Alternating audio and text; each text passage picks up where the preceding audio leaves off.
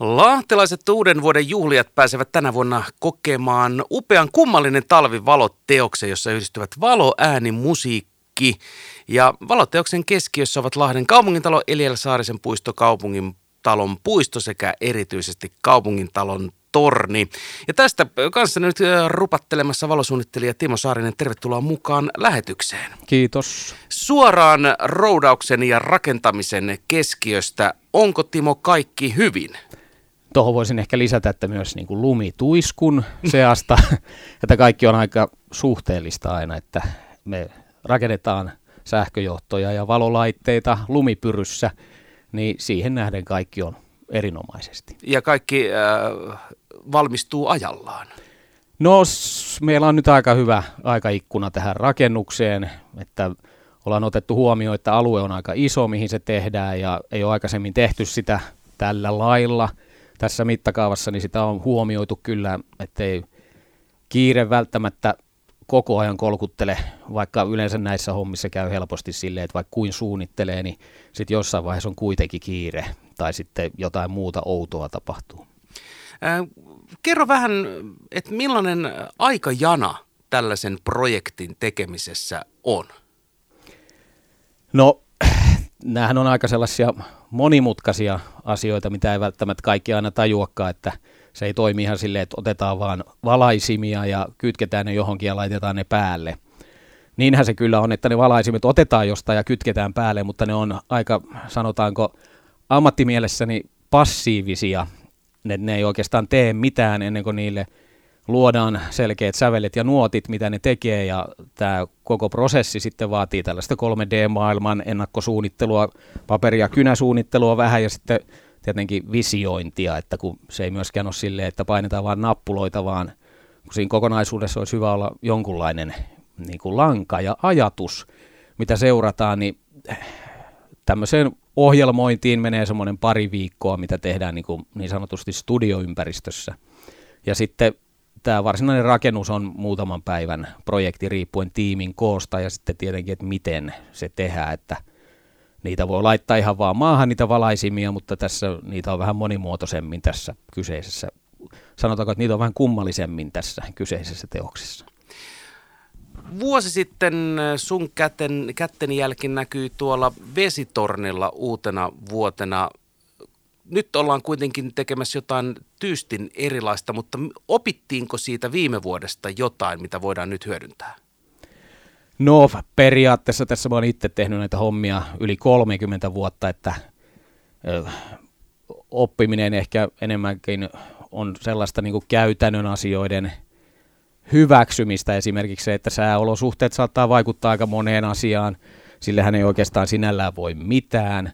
Sitten toinen, mikä saattaa vaikuttaa, niin aikataulut se tehtiin viime vuonna todella nopeasti, lähes niin kuin vuorokaudessa koko homma niin kuin sisään ja ulos niin sanotusti, ja se oli sellainen nopea hyökkäys sinne. Tämähän on paljon pitkäjänteisempi kokonaisuus, mutta yksi, mihin olisi hieno vaikuttaa, niin etukäteen siihen, että minkälaiset mielikuvat ihmisillä on mistäkin sanasta, että jos puhutaan teoksesta tai taideteoksesta tai valoshowsta tai räjähdyksestä, niin helposti ne on hyvinkin erilaisia asioita, mutta sitten ne kyseiset asiat eivät sisällä välttämättä toisiaan. No miten sä itse kuvailisit tätä kum, kummallista talvea? Onko tämä nyt sitten teos vai show vai mikä? Mä sanoisin, että tämä on tämmöinen niin visuaalinen kokonaisuus, joka on tietenkin teos, koska tämä on suunniteltu, tämä alkaa ja loppuu tietyssä kohdassa. Ja sanoisin kyllä, että tämä on niin kuin visuaalinen enemmänkin kuin valoteos. Tässä on aika suuressa roolissa kuitenkin runot ja niiden runojen niin tota, verbaalinen maailma ja tunnelma sekä niiden runojen kanssa kuultava äänimaisema, jotka sitten näiden valojen, mahdollisesti sääolosuhteiden ja luonnon asioiden sekä arkkitehtuurin kanssa saa mahdollisesti jonkun mielestä kummallisen kokonaisuuden, joidenkin mielestä varmasti erittäinkin mahtavan kokonaisuuden, että kännyköille tässä on varmasti töitä, kun siellä käy sitä ihastelemassa. No nyt kun eletään kuitenkin uuden vuoden aikaa, niin näitä teoksia aina rinnastetaan sen kanssa, että onko ilotulitusta vai onko, onko äh, visuaalista valotaidetta, niin eikö toi on kuitenkin pikkasen vähän epäreilu tilanne vähän kaikille osapuolille? No kyllähän se oikeastaan on, että mähän on tässä omalta osaltani kaikki huonoimmassa raossa, että mähän on vaan toimittamassa tätä, mitä on tilattu. Ja ei ole niin kuin, asiaa, jos sinällään myyty, että samalla lailla, että ottakaa tämä tai ilotulitus, niin lopputulos on sama, koska nämä on hirveän erilaiset maailmat kokonaisuudessaan, että sanoisin, että nämä ei, vaikkakin molemmat on visuaalisia ja hienoja ja kauniita asioita, niin nämä on hirveän eri maailmasta. Mutta sitten taas tämä, mitä nyt esimerkiksi tehdään, on todennäköisesti lähempänä taas ilotulitusta, missä on jonkunlainen dramaturgia, enemmän räjähdyksiä alussa ja lopussa ja väriskaaloja ja jotain kokonaista väriajatusmaailmaa. Että meillä tämä on myös semmoinen vastaava teos, joka alkaa ja loppuu ja siinä on nyansseja ja niin edelleen, että nykyään näitä valojuttuja tehdään myös ihan silleen, että värjätään joku asia tietyllä värillä tai tietyllä väreillä staattisesti, hyvännäköisesti, kauniisti tai jonkun mielestä mitään sanomattomasti, niin, niin tota, siihen nähden tämä on aika lähellä kuitenkin ilotulituksen dramaturgia, tällainen teos, missä on selkeästi käsit kirjoitettu ja automatisoitu kokonaisuus. No millaiset kohteet noin on nyt sitten äh, valotaiteilijalle, kaupungintalo, kaupungintalon torni, puisto tai puistot? No pu, mähän olen aina puhunut siitä kollegoille, että puuhan on aivan älyttömän hieno elementti valaista, että se on oikeastaan ihan sama, miten siihen sen valon laittaa ja minkälaisen värin, niin mulle ainakin tulee henkilökohtaisesti lähes aina sellainen vau-elämys, että onpa se hienon näköinen myös tällä lailla tai tälleen valaistuna.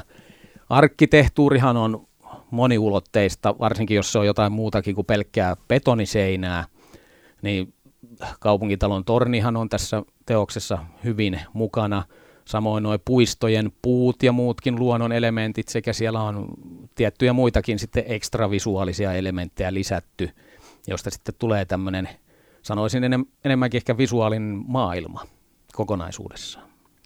No on sanottu tuolla Lahden kaupungin verkkosivustolla, että esityksestä voi nauttia, saapuupa sitten mistä suunnasta tahansa, niin, mutta anna nyt itse taiteilijana vähän niin kuin vinkki, mistä sä itse katsosit tai mihin itse veisit ää, tota, tuttavat, oso, mihin osoittaisit heille paikan, että katsokaa tuosta? No mä ehkä aloittaisin, kun tänhän voi kulkea siis ensinnäkin läpi, tätä ei tarvitse katsoa kuin, niin kuin kehystettyä taideteosta, vaan tätä, tähän voi ottaa erilaisia lähestymiskulmia, ja tänhän voi kulkea kokonaan läpi tai seistä tämän keskellä tai ihmetellä 360 astetta panoraamakuvia ottaa, mutta ehkä parhaimman näköinen kokonaisuus tai hienoimpi hienoimpia hetkiä. Siinä on varmaan tuosta niin kaupungintalon suuntaa Eliel Saarisen puiston sieltä alapäästä.